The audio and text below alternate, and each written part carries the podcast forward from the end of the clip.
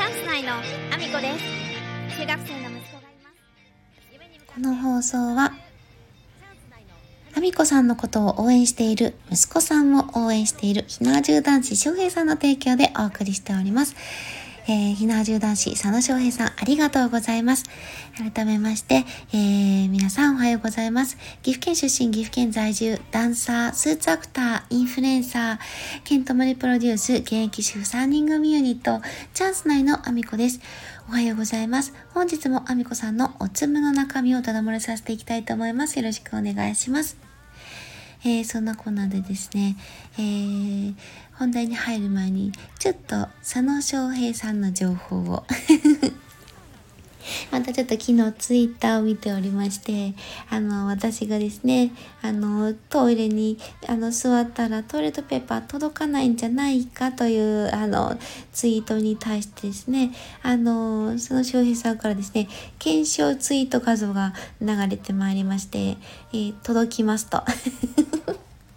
座った状態で手を伸ばして、トイレットペーパーを触っているところのお写真が出ておりまして、あ、届くんですね、そしてやっぱりみんな心配してたんですねということでツイートをね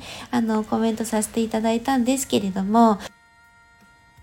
よかった、翔平さんの腕が長かったっていうですねコメントをしているカズマックスさんを見つけたのでですね、そこにですね、早速私もコメントを入れさせていただきまして、ゴムゴムの実を食べるか、あとは、ダルシムに特訓してもらえれば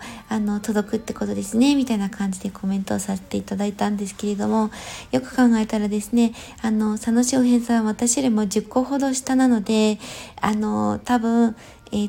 ダルシムってなってるかもしれないなと思って、私の世代はですね多分スト2のことはどのキャラクターの話をしても多分ピンとくると思うんですけども、ほとんどの方がですね実際にほぼほぼ同年代のですね、和光組の高橋社長さんなんかはですね、昨日のツイートで、スト2に出てくるキャラクターのサガットのね、ステージの話を、ツイートでネタでされてたので、やっぱりその世代の方はですね、通じるんですよ。どのキャラクターの話でも通じる。昨日ね、そんな、思いがあったんですけれども、よく考えたら、佐野翔平さん10個したということでですね、スト2知らないかもしれないと思って、今もね、スト2は、ずっと、ソフトが出続けてるゲームではあるんですよ。アーケードゲームというか、ゲームなんですけども、やってない人、かもしれないじゃないかと後からですね思いまして、でゴムゴムの実に関してはワンピースなんでわかるかなと思って出したつもりだったんですけど、もしかするとこれもピンときてなかったらどうしようっていう今、世代間のギャップにビクビクしておりますダメですね、世代を超えて会話するときは、自分の世代以外の人でもちゃんとわかる内容にしなきゃいけないっていうのは気をつけてるつもりだったんですけども、昨日は、もしかするとやらかしてるかもしれないなと思っております。そんなこんなで本題の方に移らせていただきたいと思うんですけれども、昨日ですね、シティハンターの、公開日ということでですね、お昼頃に、こちらのスタンド FM を放送更新させていただいたんですけども、見た後にどうしてもね、更新したくて、放送を撮らせていただいたんですけれども、昨日公開日ということもあるんですかね、テレビ番組の方で、AAA という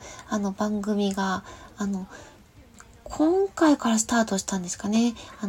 番組がありまして、でどうやらアニプレックスさんかどこかのアニメ会社さんが主催でテレビ番組作られてるんですかね。1回目の放送ということでシティハンターが取り上げられて、でその中でですね声優の、サイバー良役さんの神谷明さん、そして、今回の劇場版シティハンターのプロデューサーの、若林剛さん、そして、監督としてずっとシティハンターに関わられております児玉健二さんが出演されていたんですけれども、いや豪華な面々でしたね。その豪華な面々のお話を聞けるだけでもすごく嬉しかったんですけども、今回のねシティハンターの話は、予告編の話を少しさらっと触れる程度で、あんまりね深掘りということはやっぱり公開日なのでしていなかったんですけれども、ただ児玉健二さんがどうして今回ですねずっとコミック版でしか描かれてこなかった、貝原真という男を描くことになったのかっていうことがちゃんと聞けたのですごく嬉しかったですね。すごく聞きたかったお話だったので嬉しかったですね。そしてシティハンターの中での神回をあげてくださいというところで、私がね前にも放送会で取り上げてましたけれども、神谷明さんも若林剛さんも児玉健二さんも、揃って3人ともですね、シティハンター2の49話4、50話の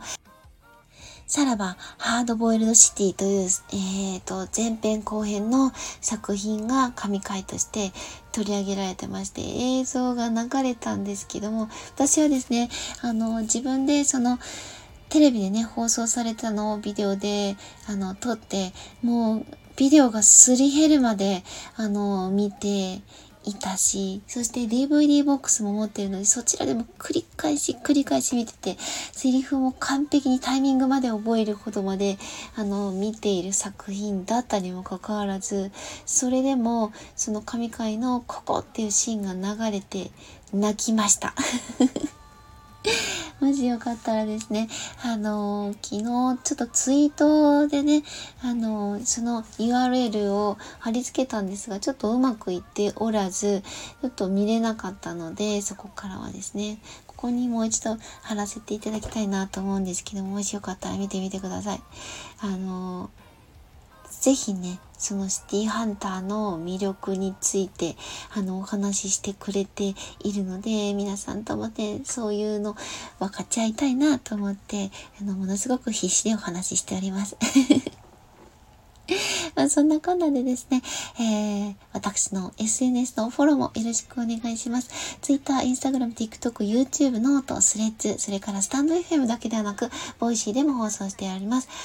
放送内容別々のものになります。興味のある方はお聞きいただけると嬉しいです。そして、スタンド FM ではスポンサー枠、販売しております。現在の1ヶ月スポンサーは、火縄銃男子佐野翔平さんでございます。ありがとうございます。そしてですね、1日スポンサー枠、日付指定の1日スポンサー枠、それから、言わせたいだけの枠というのも設けておりますので、興味のある方聞いていただけると嬉しいです。お待ちしております。そしてですね、昨日もちょっと、お話しさせていただいたかな。こちらではお話ししてないかもしれないですね。